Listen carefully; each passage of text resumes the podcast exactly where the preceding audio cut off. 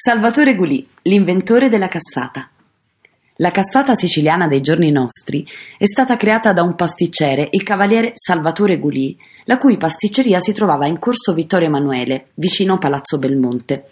Qui fu creata la zuccata, un tempo preparata dalle suore della badia del cancelliere di Palermo. Il pasticcere la utilizzò per decorare la cassata siciliana, a cui aggiunse anche i canditi. La torta con questo nuovo look fu esposta con grande successo ad un'esposizione di Vienna nel 1873.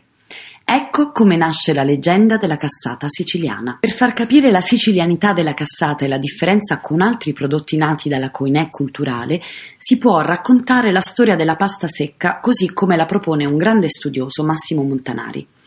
Lo storico imolese evidenzia che, grazie all'essiccazione, la pasta cessava di essere un piatto destinato ai nobili per diventare un piatto per il popolo, garantendo così la possibilità di avere scorte alimentari. La pasta secca, così come testimonia invece il geografo Idrisi, sarebbe poi stata inventata nel XII secolo a Trabia, a pochi chilometri da Palermo. Qui sorgeva una fiorentissima industria di pasta secca, i Trigia. La Sicilia, da grande produttrice, divenne ben presto grande esportatrice.